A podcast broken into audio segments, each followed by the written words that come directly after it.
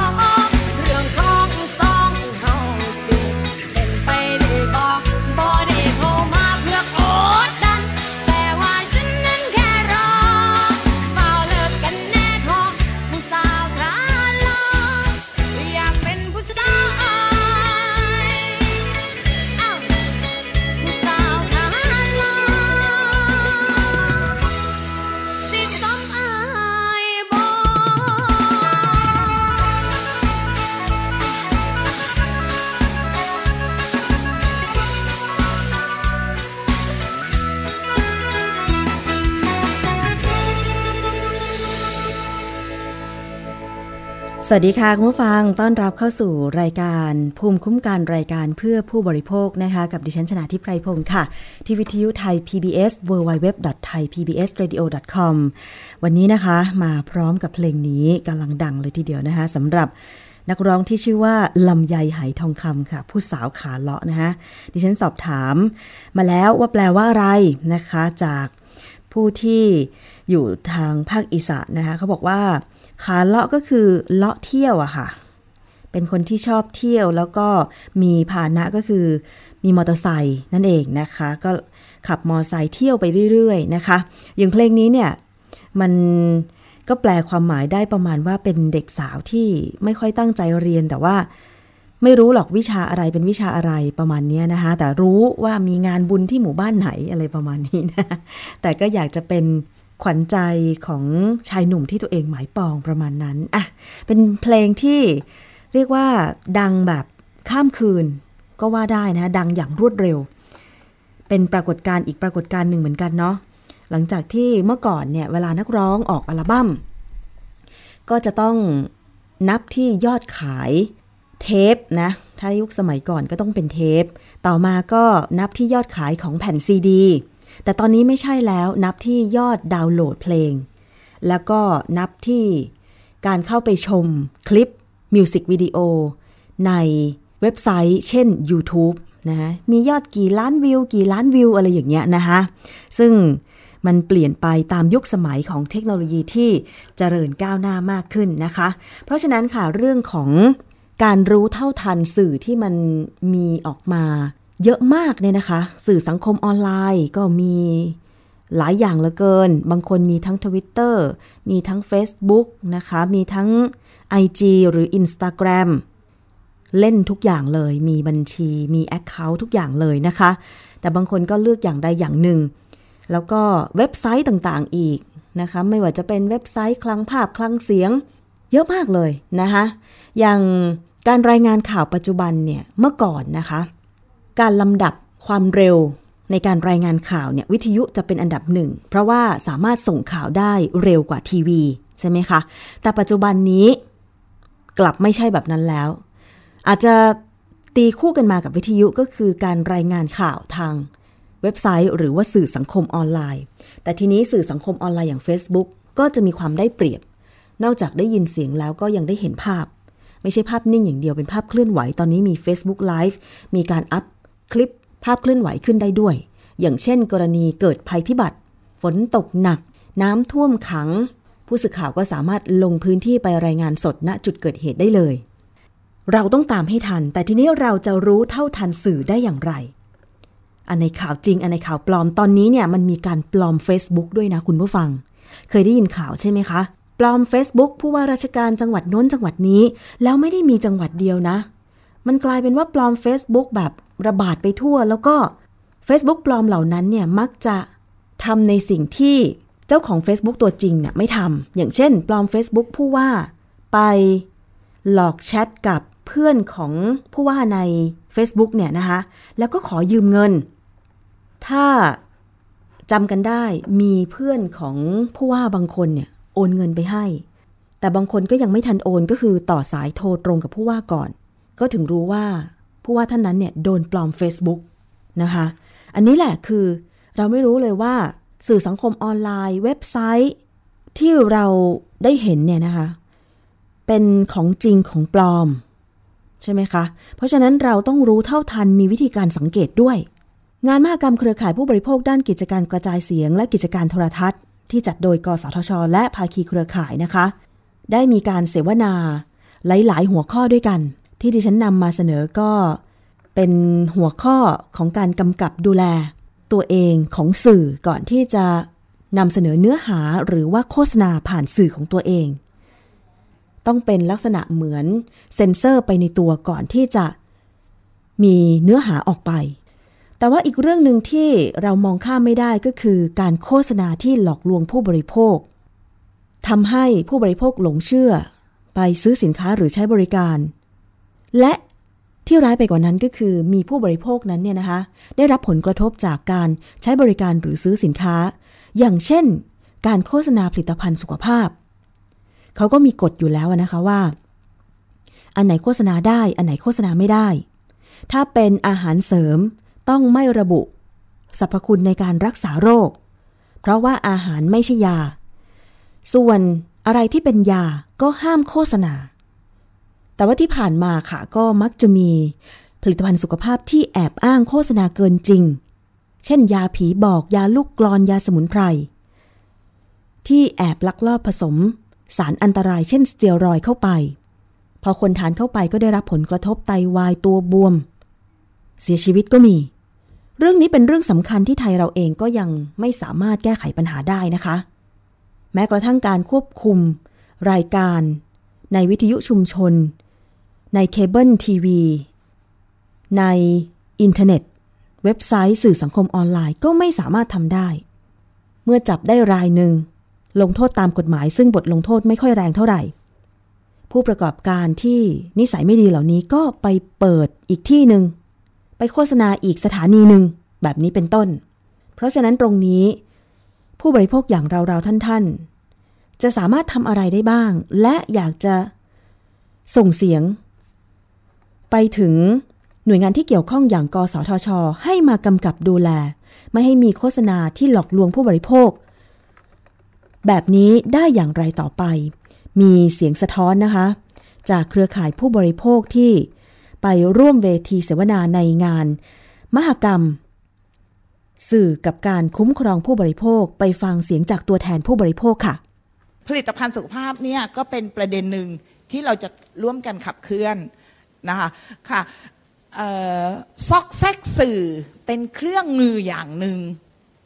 นะคะซอกแซกสื่อเป็นเครื่องมืออย่างหนึ่งในการแฉในการแฉผลิตภัณฑ์สุขภาพที่เข้าขายผิดกฎหมายนะคะแล้วเราก็ยังมีฉลาดซื้อ เราก็ยังมีศูนย์พิทักษ์สิทธิ์ เราก็ยังมีทีมทนายเรามีเครือข่ายผู้บริโภค ที่ช่วยกันมอนิเตอร์และช่วยกันแฉ และช่วยกันสร้างองค์ความรู้ให้กับประชาชนให้กับผู้บริโภคในแต่ละพื้นที่นะคะอยู่ทั่วประเทศ แล้วแนวทางค่ะต่อไปแนวทางการขับเคลื่อนตัวหนึ่งเลยที่สำคัญน่ะเรามองเห็นว่าผู้บริโภคไม่สามารถเข้าไปเช็คข้อมูลได้เลย ทุกวันนี้เราจะซื้ออะไรแต่ละตัว ผลิตภัณฑ์เสริมอาหารก็ดี ผลิตภัณฑ์เครื่องสำอางก็ดี หรือยาอะไรก็ดี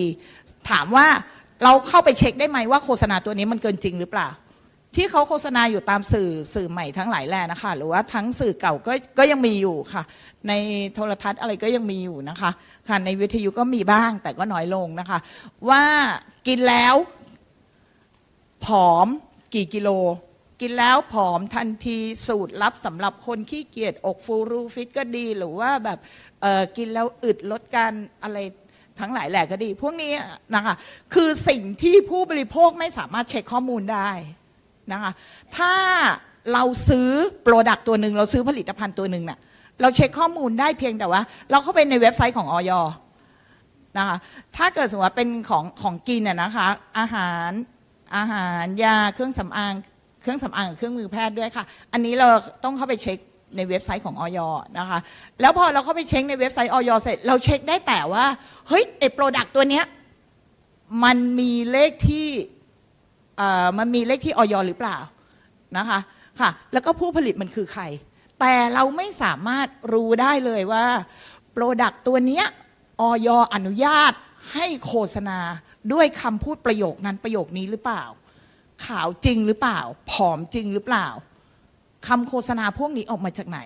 จริง ๆ แล้วพวกนี้ก่อนที่จะโฆษณานะคะเขาต้องส่ง storyboard เขาต้องส่งสคริปต์ทั้งหมดให้กับอย.แล้วออยถึงจะอนุญาตและให้เลขอนุญาตโฆษณามาได้ และการโฆษณาตามสื่อต่างๆเนี่ยมันก็จะต้องมีเลขอนุญาตโฆษณาแสดง แต่สื่อใหม่ในทุกวันนี้เกือบร้อยเปอร์เซนที่ไม่มีเลขอนุญาตโฆษณาแสดง ให้ผู้บริโภคเห็นนะคะ เพราะฉะนั้นน่ะเราก็เลยคิดว่า เฮ้ย เราจะช่วยผู้บริโภคยังไง ให้ทุกคนเข้าไปเช็คข้อมูลตรงนี้ได้นะคะถ้าเกิดสมมุติว่าทุกคนน่ะสามารถเข้าถึงข้อมูลตรงนี้ได้อย่างง่ายแล้วสะดวกแล้วน่ะมันจะช่วยลดปัญหา ช่วยลดปัญหาที่หลอกลวงผู้บริโภคได้ระดับหนึ่งนะคะ เราไม่ได้บอกว่าทั้งหมด นะคะ เพราะมันมีอีกหลาย ๆ ปัจจัย แต่มันจะช่วยลดลงได้เยอะแน่นอน หรือว่าถ้าผู้บริโภครู้แล้วว่า พอเข้าไปเช็คในคลังข้อมูลเสร็จแล้วนะ เห็นว่าเฮ้ยออยใช่ออยออยไม่ได้ให้โฆษณาแบบนี้ แต่ว่าเราอยากผอมเราอยากผอมเขาบอกมาบอกว่า อาทิตย์หนึ่งสามกิโล เอาเว้ยเฮ้ยอยากผอมเองไปซื้อกินก็ได้ว่าอ่าออยคงไม่เป็นไรหรอกมั้ง นะคะถ้าในคลังข้อมูลเป็นแบบนี้แล้วผู้บริโภคยังเลือกที่จะบริโภคนะคะตรงนั้นก็เป็นสิทธิของผู้บริโภคแล้วว่าจะเลือกให้เสียสุขภาพเองนะคะ แล้วใครที่จะสามารถเข้าถึงข้อมูลตรงนี้ได้บ้าง เรา ทุกคนจะต้องเข้าถึงข้อมูลตรงนี้ได้นะคะ ทั้งในส่วนของผู้บริโภคจะสามารถเข้าไปสืบค้นข้อมูลตรงนี้ได้นะคะ ว่าเป็นจริงหรือว่าไม่จริง ถ้าเกิดสมมติว่าเป็นจริงน่ะก็แล้วแต่จะเลือกมาบริโภคนะคะ แต่ว่าถ้าเกิดไม่เป็นจริงนะคะ ในระบบนี้ยังจะต้องส่งเรื่องกลับไปให้ทางออยตรวจสอบติดตามอีกนะคะ มันจะเป็นระบบที่สามารถส่งเรื่องร้องเรียนได้ด้วยนะคะ แล้วในส่วนของภาคธุรกิจเช่นกัน คือปัญหาที่ผ่านมาเนี่ย ได้ยินมาหลายเวทีเลยนะคะ ผู้ประกอบการโครงข่าย ไม่ทราบว่าโฆษณาตัวนั้นตัวนี้มันได้รับอนุญาตแล้วหรือเปล่านะคะเพราะฉะนั้นน่ะต่อไปถ้าเกิดสมมุติว่าผู้ประกอบการโครงข่ายน่ะเข้ามาเช็คตรงนี้เลยนะคะว่าเฮ้ยโฆษณาชิ้นนี้มีเลขที่คออไหมมีเลขที่อนุญาตโฆษณาหรือเปล่านะคะถ้าเกิดสมมุติว่ามีผู้ประกอบการโครงข่ายเนี้ยค่อย เอาออกมาออกอากาศ ถ้าเกิดสมมุติว่าไม่มีน่ะผู้ประกอบการโครงข่ายก็ห้ามเอาตรงนั้นออกมาออกอากาศอีก ถ้าเกิดสมมติว่ายังยังยังดื้อดึงเอาตรงนี้ออกออกมาออกอากาศอีกนะคะ ต่อไปก็เป็นหน้าที่ของกสทชละนะคะ กสทชก็คงจะต้องพิจารณาแล้วนะคะว่าอาจจะต้องมีการปรับมาตรการที่ไม่ใช่จากเบาไปหนักนะคะ เพราะว่ารู้อยู่แล้วว่าผิดก็ยังทำค่ะตรงนี้ก็ อยู่ในบทบาทของกสทช ต่อไปนะคะ เลขส่วนหนึ่งคือที่สำคัญคือในส่วนของหน่วยงานกำกับดูแลอื่น ในส่วนของภาครัฐนะคะ อย่างเช่นอย่างเช่นตำรวจก็ดีนะคะค่ะอย่างเช่นตำรวจเพราะว่าจะมีผู้บริโภคเนี่ยเข้าไปฟ้อง ในพื้นที่เคยเคยคุยกับตำรวจในพื้นที่นะคะเขาเล่าให้ฟังเขาบอกว่ามีผู้บริโภคเนี่ยเข้าไปฟ้องบ่อยเลยว่า ผลิตภัณฑ์ตัวนั้นตัวนี้ซื้อมาแล้วทำไมมันไม่ขาวจริงทำไม่ใช้แล้วผิวมันลอกอย่างงู้นนี้อะไรเงี้ยค่ะ แล้วถ้าเกิดสมมุติว่าตำรวจรับเรื่องเสร็จตำรวจรับเรื่องลงบันทึกประจำวันตืดๆคีย์ข้อมูลเข้าไปสืบค้นข้อมูลได้นะคะ พอสืบค้นข้อมูลได้เสร็จเนะ ตำรวจในท้องที่หรือว่าตำรวจที่รับเรื่องมาเนี้ยก็จะทราบได้เลยนะคะว่าไอ้ตรงเนี้ยมันเป็นจริงหรือเปล่านะผลิตภัณฑ์ตัวเนี้ยที่ซื้อมามันโฆษณาแบบนี้มันเกินจริงหรือเปล่านะคะถ้าเกิดสมมุติว่ามีการโฆษณาเกินจริงด้วยตัวนี้อีก และผู้แทนผู้แทนเขาขายในสื่อใหม่นะคะถ้าผู้แทนขายในสื่อใหม่เนี้ยก็โดนอีกนะคะ คนขายนี่ก็จะโดนอีก ตำรวจก็สามารถฟ้องได้อีกข้อหาหนึ่งเลย คือ พรบคอมพิวเตอร์มาตรา 14 วงเล็บหนึ่งการนำเข้าข้อมูลอันเป็นเท็จนะคะ เราจะสังเกตได้ว่า ถ้าเรามีคลังข้อมูลผลิตภัณฑ์สุขภาพสาธารณะตรงนี้ขึ้นมาเนี่ยมันจะเอื้อประโยชน์กับทุกๆฝ่ายได้นะคะ ตรงนี้คือแนวทางที่ทางมูลนิธิเพื่อผู้บริโภควางแผนเอาไว้ว่า เราจะขับเคลื่อนเชิงประเด็นตรงนี้เพื่อให้เกิดขึ้นมา นะคะเพื่อให้เกิดการคุ้มครองผู้บริโภคขึ้นมานะคะที่ผ่านมาก็มีสื่อมวลชนหลาย ๆ แขนงนะคะอย่างไทย PBS The Nation นโยบายบายประชาชน พวกนี้สื่อมวลชน พวกนี้ค่อนข้างที่จะสนใจ และให้ความสำคัญกับตัวคลังข้อมูลศูนย์ข้อมูลตรงนี้นะคะเหลือแต่หน่วยงานกำกับดูแลนะคะว่าท่านจะมีความจริงใจมากน้อยแค่ไหนในการคุ้มครองผู้บริโภค ค่ะ อันนั้นก็คือเสียงของ เครือข่ายผู้บริโภคจากมูลนิธิเพื่อผู้บริโภคนะคะที่ไปพูดในเวที เสวนาของกสทชนะคะ เรื่องของการรู้เท่าทันสื่อนะคะแล้วก็มีข้อสังเกตรวมถึงวิธีการทำงาน ที่อยากจะให้ออกมาเพื่อเป็นการคุ้มครองผู้บริโภคด้วย ก็คือเรื่องของคลังข้อมูลผลิตภัณฑ์นะคะว่าผลิตภัณฑ์ไหนปลอดภัย ผลิตภัณฑ์ไหนไม่ปลอดภัย ที่ผ่านมามีการเรียกร้องให้ มีการเปิดเผยรายชื่อผลิตภัณฑ์ อย่างเช่นเครื่องสำอางหรืออาหารเสริมที่เป็นอันตราย ที่มีการตรวจสอบแล้วว่าอันตรายต่อผู้บริโภคนะ สามารถที่จะประกาศ เพื่อไม่ให้ผู้บริโภคหลงเชื่อไปซื้อมาใช้ แต่ว่ามันยังคงไม่สามารถที่จะทำได้ในขั้นตอนว่าถ้าไปพบปุ๊บ ประกาศได้เลยนะคะตอนนี้ออยทำได้เพียง เมื่อมีการร้องเรียนเข้าไปว่าใช้ผลิตภัณฑ์ที่ไม่มีคุณภาพหรือเป็นอันตราย ไม่ว่าจะจากสารที่ลักลอบ ใส่ไปในผลิตภัณฑ์นั้นๆออยยังไม่สามารถประกาศเตือนประชาชนได้ ถ้ายังไม่ได้เรียกผลิตภัณฑ์เหล่านั้นมาตรวจสอบ ซึ่งต้องใช้เวลานาน ตรงนี้แหละค่ะอาจจะเป็นช่องโหว่ทำให้ผลิตภัณฑ์นั้นเนี่ยถูกขายไปในวงกว้าง ที่ผ่านมามีการเรียกร้องกันว่า ถ้าพบผลิตภัณฑ์ใดที่ไม่มีคุณภาพใช้แล้ว เป็นอันตราย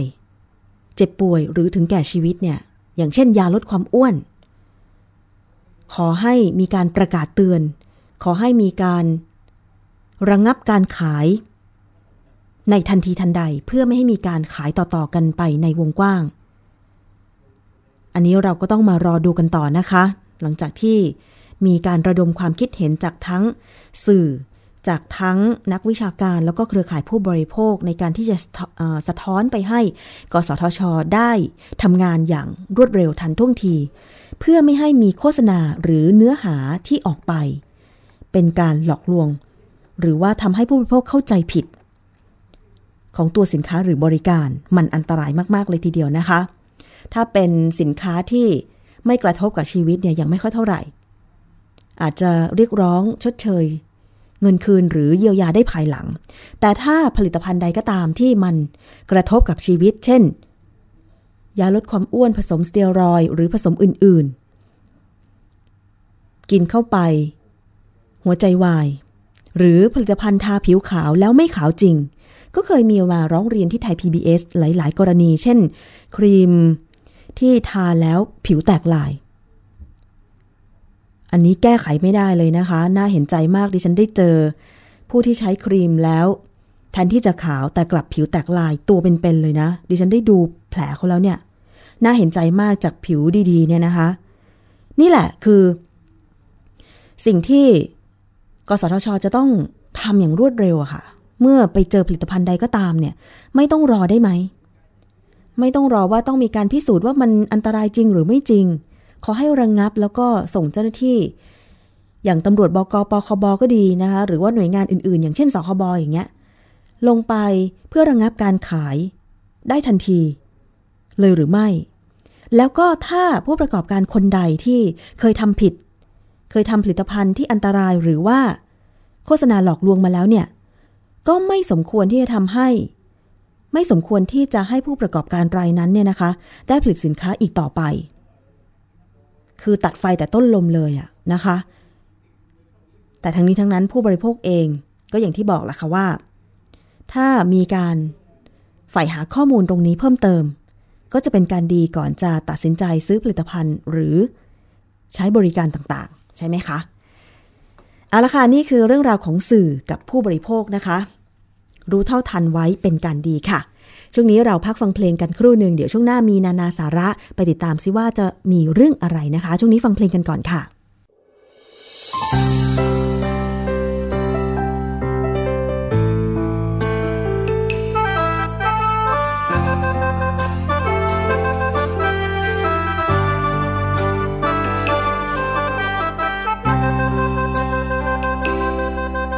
เขามีความหมายกับเจ้า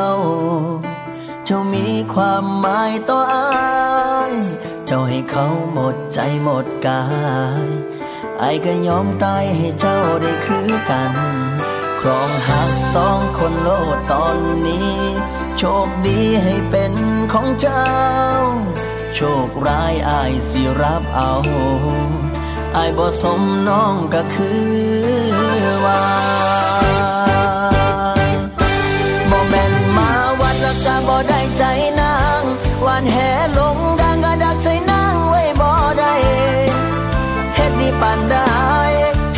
านใดเจ้ากะบ่หัวซานั่งห้องนอนให้ย้อนสงสารใจเจ้าของน้องบ่เคย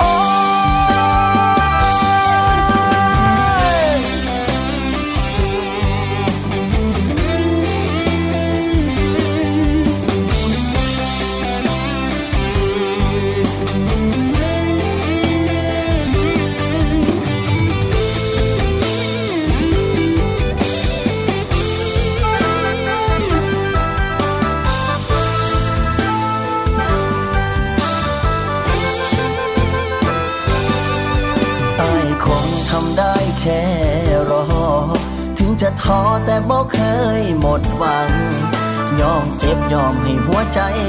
พัง สั่งเดสั่งสั่งหัวใจเจ้าของได้แต่กอดตัวเองไว้ยามเหงา เจ้ากอดเขาเขากอดเจ้าคงบ่หาดังจอกออยู่เทียงนาเบิ่งเขายางผ่านไป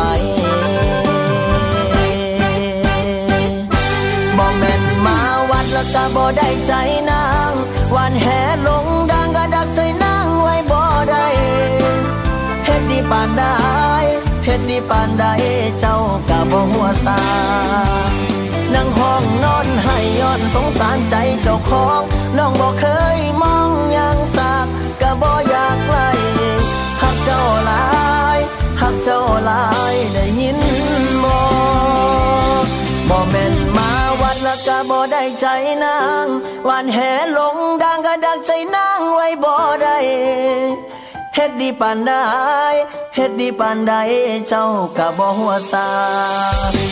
นั่งห้องนอนให้ย้อนสงสารใจเจ้าของน้องบ่เคยมองยังสากกะบ่อยากไล่หักเจ้าหลายหักเจ้าหลายได้ยิน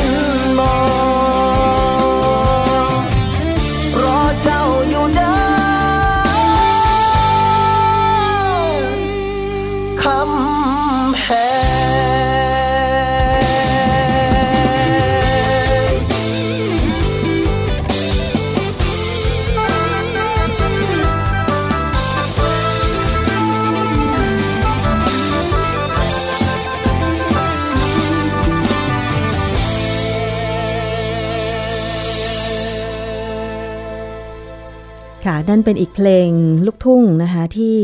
โด่งดังเร็วเหลือเกินนะคะเพลงนี้มีชื่อว่าคำแพงของคุณแช็คชุมแพนะคะดิฉันก็ไปสอบถามจากเจ้าของภาษาอีสานมาเหมือนกันคำแพง ตอนแรกเข้าใจว่าเป็นชื่อหญิงสาวที่ชายหนุ่มคนนี้แอบชอบ จริง ๆ ไม่ใช่นะคะ กลายเป็นว่าคำแพงเป็นเหมือนคำเรียกผู้หญิงที่ตัวเองรัก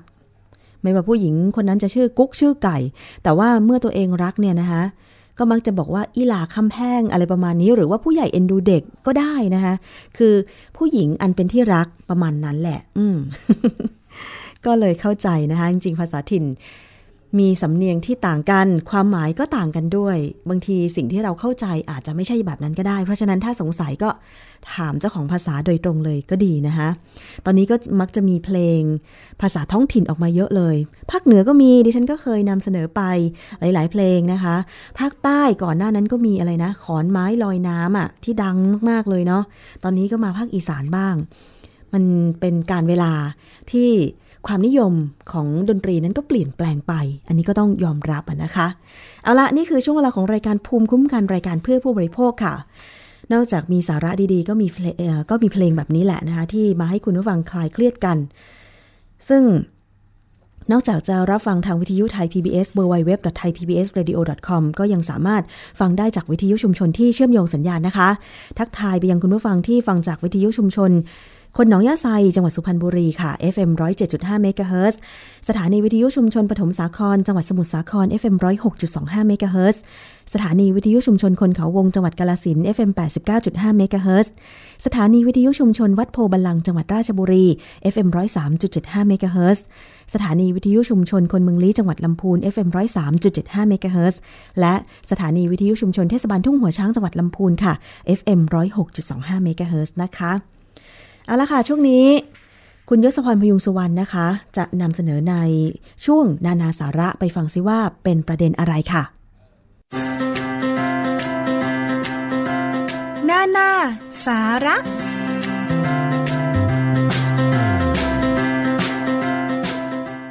ต้อนรับคุณผู้ฟังเข้าสู่ช่วงนานาสาระ กับผมยศพรพยุงสุวรรณนะครับ วันนี้สิ่งที่ช่วงนานาสาระจะมานำเสนอนั้นก็เป็นเรื่องของการดื่มน้ำโดยเฉพาะการดื่มน้ำอุ่น ที่เรามักจะได้ยินนะครับว่าการดื่มน้ำอุ่นในช่วงเช้านั้นดีต่อสุขภาพ หรือการดื่มน้ำอุ่น ของทุกวันของทุกช่วงเวลา ว่ากันง่าย ๆ ก็คืออาจจะลด การดื่มน้ำเย็นหรือถ้าเป็นไปได้เนี่ยก็งดไปเลย การดื่มน้ำอุ่นเนี่ยจะมีประโยชน์อย่างไร วันนี้คือสิ่งที่นานาสาระเนี่ยตั้งใจนะครับอยากจะมานำเสนอให้คุณผู้ฟังได้ติดตามรับฟังถึงประโยชน์จากการดื่มน้ำอุ่นทุกวัน พูดถึงการดื่มน้ำสะอาดครับคุณผู้ฟัง ก็ถือเป็นการดูแลสุขภาพที่ดีอย่างหนึ่ง เพราะว่าน้ำเนี่ยมีประโยชน์ และมีความจำเป็นต่อร่างกาย และสามารถช่วยในการ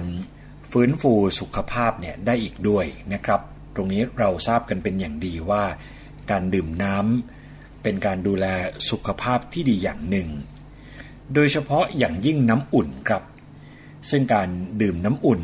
เป็นเรื่องที่หลาย ๆ คนเนี่ยอาจจะไม่ค่อยชอบเท่าไหร่ เพราะว่าเวลาดื่มก็จะมีความรู้สึกเหมือน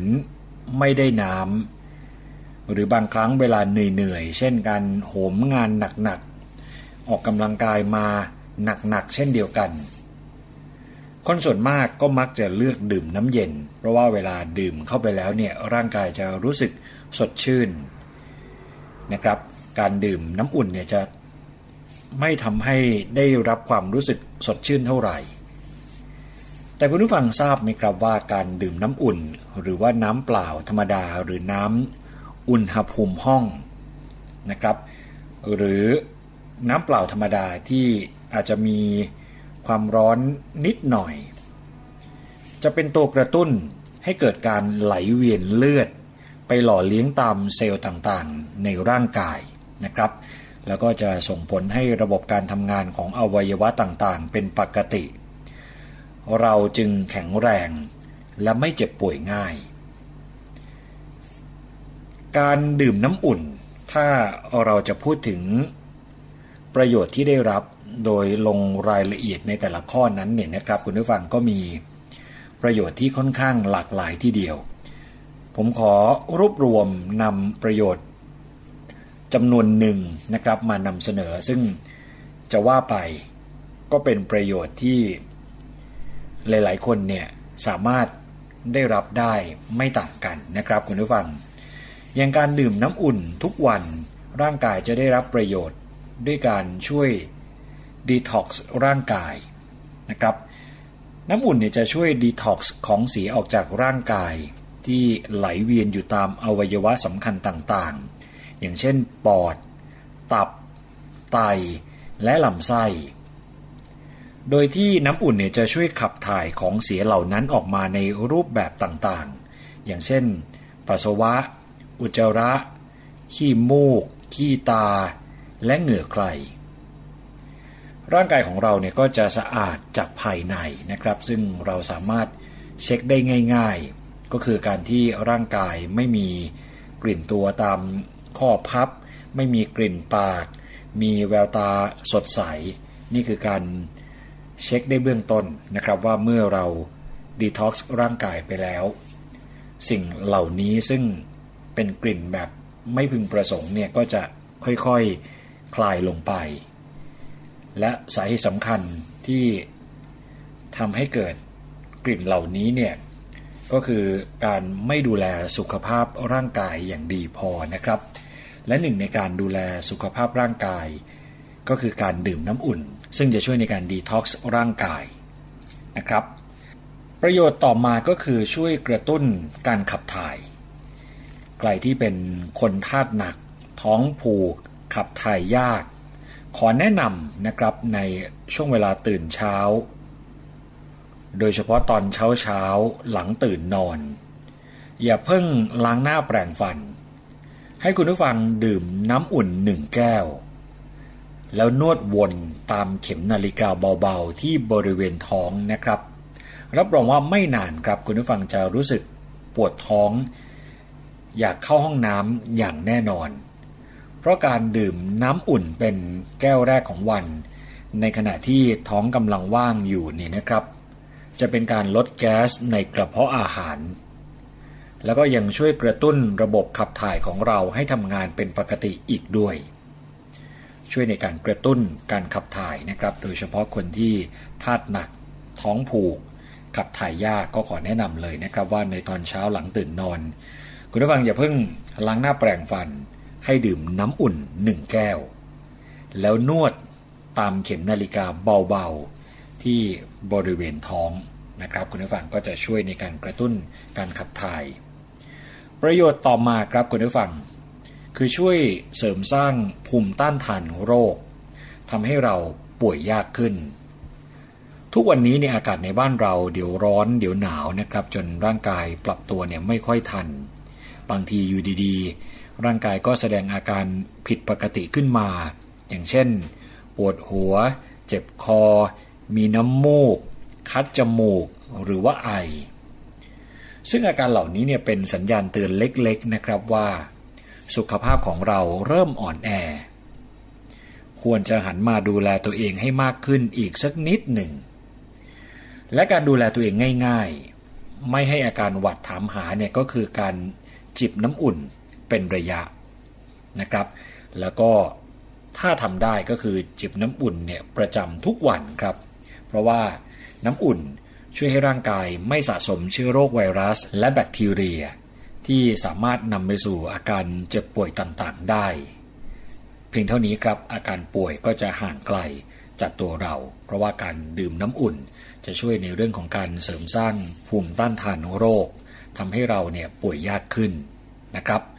น้ำอุ่นยังช่วยบรรเทาอาการปวดประจำเดือนสำหรับคุณผู้หญิงได้ด้วย คุณผู้หญิงคนไหนเนี่ยที่มักจะมีอาการปวดประจำเดือนบ่อยครั้งนะครับทำให้รู้สึก ไม่ค่อยมีแรง ไม่อยากขยับตัวทำอะไร ขอแนะนำเลยครับ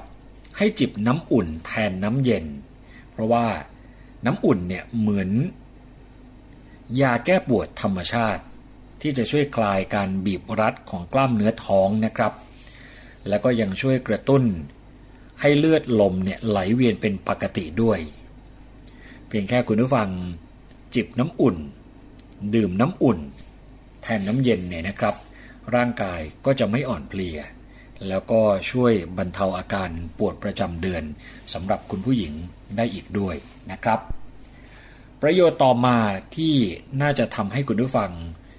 เปลี่ยนมาดื่มน้ำอุ่นก็คือว่า การดื่มน้ำอุ่นช่วยกระตุ้นระบบไหลเวียนโลหิต หรือว่าระบบไหลเวียนเลือดนะครับ เขาบอกว่าการดื่มน้ำอุ่นให้ได้อย่างน้อย 2 แก้วต่อวัน ก็สามารถ พิ่มความชุ่มชื้นให้กับผิวพรรณของเราได้แล้วครับ เพราะว่าน้ำอุ่นช่วยเพิ่มการไหลเวียนเลือดในเซลล์ผิวหนังทั่วทั้งร่างกาย ก็เลยส่งผลให้เราเนี่ยมีผิวพรรณที่เปล่งปลั่ง เส้นผมก็เงางาม มีน้ำหนัก ไม่มีปัญหาเรื่องหนังศีรษะอย่างเช่น รังแค ผมร่วง ผมบาง และหนังศีรษะแห้งลอกเป็นแผ่น ปัญหาที่ว่ามานี้เนี่ยก็จะ ลดน้อยลงไปนะครับ เพราะว่าการที่คุณผู้ฟังดื่มน้ำอุ่น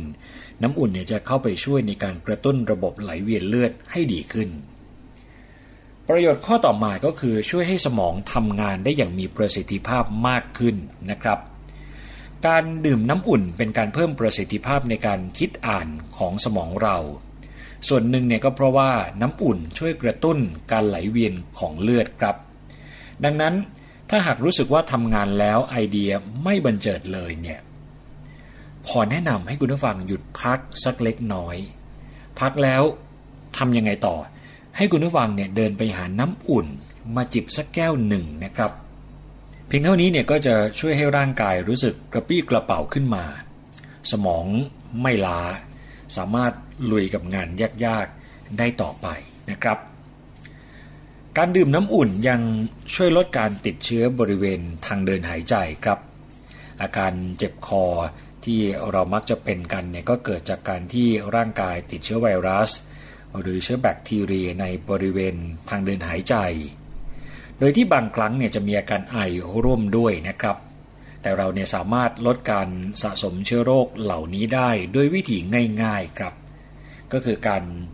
จิบน้ำอุ่นให้ได้ทั้งวัน หรือใช้วิธีกลั้วคอด้วยน้ำอุ่นในตอนเช้า และก่อนเข้านอนเนี่ยก็ได้ ถ้าสามารถทำได้ก็จะช่วยลดการติดเชื้อบริเวณทางเดินหายใจได้ค่อนข้างดีทีเดียวนะครับ การติดเชื้อบริเวณทางเดินหายใจที่เราจะสามารถสังเกตได้ด้วยตัวของเราเองก็คืออาจจะมีอาการเจ็บคอ ซึ่งเกิดจากการที่ร่างกายติดเชื้อไวรัส หรือเชื้อแบคทีเรียในบริเวณทางเดินหายใจนะครับ คุณผู้ฟังก็สามารถสังเกตได้ อย่างที่เราทราบกันว่าเวลาที่รู้สึกเจ็บคอ ก็จะมีคำแนะนำทั้งจากคุณหมอเองหรือผู้หลักผู้ใหญ่นะครับว่าก็ควรจะจิบน้ำอุ่น ใส่มะนาวเข้าไปหน่อยหนึ่งก็อาจจะช่วยได้ทำให้ชุ่มชื้นที่คอนะครับ ก็จะช่วยลดอาการระคายคอได้ค่อนข้างดีทีเดียวนะครับ สุดท้ายของข้อดีของประโยชน์ที่ว่าหลากหลายของการดื่มน้ำอุ่นเนี่ยก็คือ ช่วยการออกกำลังกายเนี่ยเห็นผลดียิ่งขึ้นนะครับ การออกกำลังกายในแต่ละวันของเราเนี่ยจะมีประสิทธิภาพมากขึ้น ถ้าหลังออกกำลังกายเสร็จแล้ว เราสามารถจิบน้ำอุ่นอย่างน้อยหนึ่งแก้วครับ เพราะว่าน้ำอุ่นจะช่วยกระตุ้นการไหลเวียนเลือด เพื่อลดอาการบาดเจ็บของข้อต่อ และกล้ามเนื้อทั่วร่างกายทำให้เราไม่มีกล้ามเนื้อตึง หดเกร็งหรือเป็นตะคริว อีกทั้งยังช่วยเพิ่มความสมดุลให้ระบบประสาทและสมองอีกด้วยนะครับ เราจึงรู้สึกสดชื่น แจ่มใส รู้สึกมีชีวิตชีวามากขึ้นนะครับนี่คืออีกหนึ่งข้อดีอีกหนึ่งประโยชน์ของการดื่มน้ำอุ่นก็คือช่วยให้ร่างกายของเรา รู้สึกสดชื่นแจ่มใสมากขึ้น แล้วก็ทำให้การออกกำลังกายเห็นผลดียิ่งขึ้นด้วยนะครับคุณผู้ฟังผมทวนอีกครั้งหนึ่ง ถึงประโยชน์ที่ว่าหลากหลายของการดื่มน้ำอุ่นอย่างแรกเลยก็คือช่วยดีท็อกซ์ร่างกาย 2 ก็คือช่วยกระตุ้นการขับถ่ายนะครับ 3 ก็คือช่วยเสริมสร้างภูมิต้านทานโรคทำให้เราป่วยยาก 4 คือช่วยบรรเทาอาการปวดประจำเดือน 5. ช่วยกระตุ้นระบบไหลเวียนเลือด ระบบไหลเวียนโลหิตนะครับ 6. ก็คือช่วยให้สมองทำงานได้อย่างมีประสิทธิภาพมากขึ้น 7. ช่วยลดการติดเชื้อบริเวณทางเดินหายใจ และ 8. ก็คือช่วยให้ร่างกาย ของเรา รู้สึกสดชื่นและแจ่มใสมากขึ้น การออกกำลังกายเห็นผลดียิ่งขึ้นนะครับคุณผู้ฟัง คราวนี้เมื่อเรารู้ข้อดีของน้ำอุ่นกันแล้วเนี่ยคุณผู้ฟังต้องอย่าลืมนะครับ ที่จะหันมาดื่มน้ำอุ่นให้มากกว่าน้ำเย็น ส่วนใครที่ไม่อยากดื่มแค่น้ำอุ่นธรรมดาเนี่ยก็สามารถเพิ่มเติมประโยชน์ จากอาหารที่มีคุณสมบัติเป็นยาได้เช่นกันนะครับ ไม่ว่าจะเป็นเลมอน ขิงและน้ำผึ้งเพียงเท่านี้ครับคุณผู้ฟังก็ อาจจะต้องพูดคำว่าลืมไปได้เลยกับเรื่องของการเจ็บป่วย โดยเฉพาะอาการต่างๆ ที่วันนี้นานาสาระได้มานำเสนอนะครับ เป็นอาการที่มี ความเกี่ยวข้อง หรือเป็นผลพวงมาจากการดื่มน้ำน้อยจากการไม่ดื่มน้ำอุ่น ก็อย่างที่ได้นำเสนอไปแล้วนะครับคุณผู้ฟัง ถ้าเป็นไปได้ก็ดื่มทั้งวันนะครับจะกี่แก้วก็ว่ากันไป หรือถ้าดื่มน้ำอุ่นไม่ไหวจริง ๆ น้ำอุณหภูมิห้องเนี่ยก็น่าจะช่วยได้นะครับคุณผู้ฟังแต่ตอนเช้าเนี่ยน่าลองเหมือนกัน คือผมก็ เคยสอบถามมาจากหลาย ๆ คนนะครับว่าตอนเช้าดื่มน้ำอุ่นเนี่ยช่วยในเรื่องของระบบขับถ่ายเนี่ยจริงหรือไม่คำยืนยันนี้ก็สามารถบ่งบอกได้แล้วนะครับว่าจริง และก็เช่นเดียวกันจากการไปสอบถามหลาย ๆ คนก็พูดเป็นเสียงเดียวกันนะครับว่ามีส่วนช่วยทำให้ระบบขับถ่ายในช่วงเช้าดีขึ้น นี่คือเรื่องราวในช่วงนานาสาระวันนี้ครับคุณผู้ฟังต้องขอขอบคุณข้อมูลดี ๆ นะครับจากสำนักงงานกองทุนสนับสนุนการสร้างเสริมสุขภาพ หรือว่าสสส และแนวหน้าออนไลน์ครับ กลับมาพบกันใหม่กับช่วงนานาสาระ ในสัปดาห์หน้าในรายการภูมิคุ้มกันครับ วันนี้ผมยศพรพยุงสุวรรณและช่วงนานาสาระต้องขอตัวลาไปก่อน สวัสดีครับ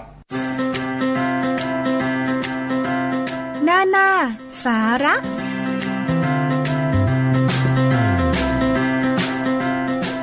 ค่ะนั่นก็คือนานาสาระนะคะ เรื่องของการดื่มน้ำอุ่นค่ะ บางคนก็บอกว่าไม่ค่อยชอบ แต่บางคนก็บอกว่าชอบก็แล้วแต่นานาจิตตังเนาะแต่ว่า ก็คงจะได้รายละเอียดกันไปมากพอสมควรแล้วเรื่องของการดื่มน้ำอุ่นนะคะ มาถึงประเด็นในช่วงท้ายวันนี้ค่ะ เรื่องของหอยทากคุณผู้ฟัง เคยได้ยินกันมาหลายปีแล้วเนาะเกี่ยวกับเรื่องของครีมหอยทาก ซึ่งจริงๆแล้วเนี่ย หอยทาก มนุษย์เราเนี่ยบริโภคกันมานานแล้วตั้งแต่สมัยอดีต แต่ว่าเพิ่งจะมีเรื่องของการนำเอาหอยทากเนี่ยมาทำเป็นเครื่องสำอางด้วย มีบทความค่ะ รู้เท่าทันสุขภาพกับนายแพทย์ประพศเพตรากาศ เห็นว่าน่าสนใจดิฉันขอนำบทความนี้มานำเสนอคุณผู้ฟัง เผื่อว่าจะได้ข้อมูลเกี่ยวกับหอยทากมากขึ้น ถ้าเกิดว่าใครตอนนี้กำลังจะซื้อครีม แล้วก็ไปสะดุดตากับครีมหอยทากนะคะ มีการใช้หอยทากบำบัดมานานแค่ไหนแล้ว คุณหมอประพจน์บอกว่ามีการใช้หอยทากเพื่อการบำบัดตั้งแต่สมัยของฮิปโปเครติสก็คือ 460ถึง370 ปีก่อนคริสตกาลเพื่อใช้ในการรักษาโรคถุงน้ำของไขสันหลังค่ะ นอกจากนี้ยังใช้รักษาอาการปวดที่เกี่ยวกับแผลไหม้ ฝีบาดแผล ในคริสตศตวรรษที่ 18 มีการใช้สารจากหอยทาก มาทำยาทาภายนอกเพื่อรักษาโรคผิวหนัง และยารักษาอาการของวัณโรคและไตอักเสบค่ะเมื่อเร็วๆนี้นะคะสำนักงานคณะกรรมการอาหารและยาของสหรัฐอเมริกา ได้ให้ความสนใจหอยทากบำบัด ในปี คศ 1999 ค่ะ มีการทบทวนยา ที่มีชื่อว่าซิกโคโนไทป์ซึ่งเป็นสารสังเคราะห์จากพิษของหอยทาก และใช้ลดอาการปวด ก็พบว่าการศึกษาในระดับพรีคลินิก และระดับคลินิกมีความน่าสนใจค่ะ เมือกของหอยทากมีสรรพคุณอะไรบ้าง เมือกของหอยทากนะคะ มีสารที่นำมาสกัดมากมายเลยค่ะ อย่างเช่นสาร helicidine นะคะ แล้วก็สาร pertussidine รวมถึงโพแมดิซีน โดยจะนำหอยทากมาแช่ในน้ำเกลือ 1%โดยทากนั้นจะคายเมือกออกมา ในน้ำเมือกย่อยอาหารของหอยทากก็จะมีเอนไซม์มากกว่า 30 ชนิดค่ะ แล้วก็ยังมีเอนไซม์จากเมือกส่วนอื่น ๆ อีกหลายชนิดเมือกเหล่านี้บางชนิดมีสรรพคุณต่างๆ อย่างเช่น การละลายเสมหะในทางเดินหายใจในห้องปฏิบัติการเป็นต้นนะคะ ปัจจุบันยังนิยมใช้หอยทากบำบัดหรือไม่ ปัจจุบันยังมีความสนใจในทางการแพทย์ จากแพทย์มากขึ้นในการนำประโยชน์จากหอยทากมาใช้ในการรักษาคน นอกจากใช้เป็นยาที่ช่วยขับเสมหะแล้ว ก็ยังพบว่า หอยทากเฮลิกโพมาเทียยังเป็นหอยทากชนิดหนึ่งที่ใช้กินเป็นอาหาร อาจจะนำมาใช้ในการบ่งชี้ การทำนายโรคของมะเร็งเต้านม กระเพาะอาหารแล้วก็ลำไส้ใหญ่ด้วยนะคะ นักวิจัยยังพบว่าประชากรในเกาะคริตประเทศกรีซมีการตายจากโรคหัวใจและหลอดเลือดน้อยกว่าประชากรในอเมริกา เนื่องจากประชากรในคริตนั้น บริโภคหอยทากเป็นปริมาณมาก หอยทากมีปริมาณของเอลิโนเลอิกแอซิดจำนวนมาก ซึ่งป้องกันโรคหัวใจ และหลอดเลือดนะคะกระแสในการใช้หอยทากเพื่อความงามอะลองมาฟังกันดูสำหรับคุณผู้หญิงที่สนใจนะคะ ในแวดวงความงามและสปาค่ะ มีการใช้หอยทากในการบำบัดรอยเหี่ยวย่นของใบหน้า ช่วยทำให้ใบหน้ากลับมาเป็นหนุ่มเป็นสาวอีกครั้งหนึ่ง เพราะเชื่อว่าเมือกเหนียวๆของหอยทาก จะช่วยให้ผิวกลับมาแต่งตึง เหมือนผิวของหนุ่มสาว มีการประชาสัมพันธ์ผ่านดาราผู้มีชื่อเสียงในวงการบันเทิง ทั้งในประเทศแล้วก็ต่างประเทศ ที่มาใช้บริการแล้วก็อ้างว่าได้ผลดีทำให้ผู้คนแห่ไปใช้บริการหอยทากเพื่อความงามเป็นจำนวนมาก ตั้งแต่ญี่ปุ่นอังกฤษอินเดียไปจนถึงไมอามี่สหรัฐอเมริกาเป็นต้นค่ะส่วนประเทศไทยก็ไม่น้อยหน้านะคะ มีการบำบัดด้วยหอยทาก ที่สปาของเชียงใหม่และกรุงเทพด้วย ประโยชน์ของหอยทากในการบำบัด เมื่อทบทวนจากเอกสารทางวิชาการ มีการศึกษาประโยชน์ของหอยทากจำนวนมาก แทบทั้งหมดนะคะจะเป็นการศึกษาเกี่ยวกับการบำบัดรักษาโรค โดยเฉพาะโรคที่เกี่ยวกับมะเร็ง โดยศึกษาในการทำนายโรคมะเร็ง และการใช้เพื่อชะลอการแพร่กระจายและลุกลามของมะเร็ง สรุปนะคะเมื่อฟัง การใช้หอยทากบำบัดมีมานานหลายพันปีจวบจนปัจจุบันค่ะมนุษย์มีความเชื่อว่าหอยทากเป็นสัตว์ที่มีสรรพคุณในการรักษาและเยียวยาโรคต่างๆ ในทางการแพทย์แผนปัจจุบัน มีการนำเมือกจากหอยทากมาผลิตเป็นยา เกี่ยวกับทางเดินหายใจ มีการศึกษาเพื่อใช้ในการรักษาโรคหัวใจและหลอดเลือด ลดอาการปวดรุนแรงและโรคมะเร็ง แต่คุณหมอประพจน์ไม่ได้บอกว่ามีการศึกษาเกี่ยวกับการนำหอยทากมาทำเป็นเครื่องสำอางเลย เพราะว่าเอกสารที่มีการศึกษานั้นล้วนแล้วแต่ศึกษาหอยทากไปในการบำบัดรักษา โดยเฉพาะการศึกษาในคำทำนายโรคมะเร็ง และการใช้เพื่อชะลอการแพร่กระจายและลุกลามของมะเร็ง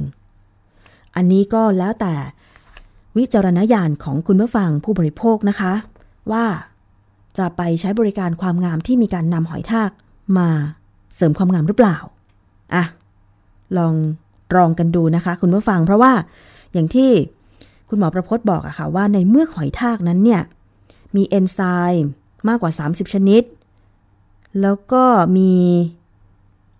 สารที่มีชื่อว่าเอลิโนเลอิกแอซิดจำนวนมาก ซึ่งป้องกันโรคหัวใจและหลอดเลือด ฟังดูแล้วมันก็ไม่เกี่ยวกับความงามเลยนะคะ ส่วนมาก เอกสารการศึกษาเมื่อหอยทากเนี่ยจะออกมาในแนว การบำบัดรักษาโรคมากกว่า ได้ผลหรือไม่ได้ผลยังไง ดิฉันว่าคนที่เคยใช้ละค่ะ คงจะรู้ดีนะคะ แต่คุณผู้ฟังเชื่อไหมที่เขาบอกว่า มีความนิยมในการกินหอยทากด้วย อย่างเช่น ที่ฝรั่งเศสค่ะคุณผู้ฟัง ดิฉันมีข้อมูลมาจากเว็บไซต์ของชมรมภาษาตะวันตก มหาวิทยาลัยรามคำแหงนะคะ บอกว่า ในฝรั่งเศสค่ะ นิยมนำหอยทาก มากินเป็นอาหารเรียกน้ำย่อยคำว่าหอยทากภาษาฝรั่งเศสอ่านว่าเอสกาโกนะคะถึงแม้ว่าจะเป็นสัตว์ที่ดูน่าเกลียดเคลื่อนไหวช้า แต่ว่าชาวฝรั่งเศสก็นิยมนำมาปรุงเป็นอาหารเรียกน้ำย่อย พันธุ์ของหอยทากที่นิยมที่สุดในฝรั่งเศสก็คือเฮลิกโพมาเตีย เพราะว่าพวกมันมีขนาดใหญ่ค่ะคุณผู้ฟัง ขั้นตอนในการปรุงหอยทากของฝรั่งเศสก็ เริ่มจากการนำหอยทากเนี่ยออกมาจากเปลือกซะก่อน แล้วก็ล้างน้ำปรุงรสด้วยกระเทียมเนยและน้ำซุปไก่ หลังจากนั้นก็นำตัวหอยทากกลับเข้าไปใส่ในเปลือกอีกครั้ง และเสิร์ฟพร้อมกับเนยและซอส ที่รับประทานกับหอยทากค่ะ คือซอสเนี่ยเขาทำมาโดยเฉพาะ กับการทำทานกับหอยทากเท่านั้น เพราะมันไม่มีรสชาติเท่าไหร่ มีแต่ความเหนียวนุ่มเท่านั้นเอง จึงต้องทำซอสสูตรพิเศษขึ้นมานะคะใครเคยลองกินแล้วบ้าง ในไทยเองไม่ค่อยกินนะคะ แต่ว่าที่ฝรั่งเศสเขานิยมกินกันรวมถึง ประชากรในเกาะคริสประเทศกรีซเราก็เลยไม่รู้ว่า รสชาติของหอยทากเป็นยังไงนะคะ แต่เห็นบอกว่าที่ไต้หวันเอง ก็ชอบกินหอยทากเหมือนกัน ก็คือ สายพันธุ์เฮลิกโพมาเตียนี่แหละค่ะ เขาบอกนิยมพอๆกับที่ฝรั่งเศสเลยทีเดียว มีแม้กระทั่งหอยทากกระป๋องเลยนะคะ อันนี้ใครเคยลองทานแล้วบ้างบอกกันหน่อย ว่ารสชาติเป็นยังไงนะคะอะนี่คือประเด็นของอาหารที่ บางประเทศก็นิยมกิน บางประเทศก็ไม่นิยมกิน เอาเป็นว่าศึกษาไว้เป็นข้อมูลก็แล้วกัน เราไม่ได้บอกว่าอันไหนผิดอันไหนถูกนะคะ แต่ว่านำข้อมูลมาให้ฟังเผื่อ ประกอบการตัดสินใจนะคะเอาละค่ะหมดเวลาแล้วกับรายการภูมิคุ้มกันรายการเพื่อผู้บริโภค ดิฉันชนะทิพไพรพงศ์ต้องลาไปก่อนนะคะ สวัสดีค่ะ เกราะป้องกัน เพื่อการเป็นผู้บริโภคที่ฉลาดซื้อ และฉลาดใช้ ในรายการ ภูมิคุ้มกัน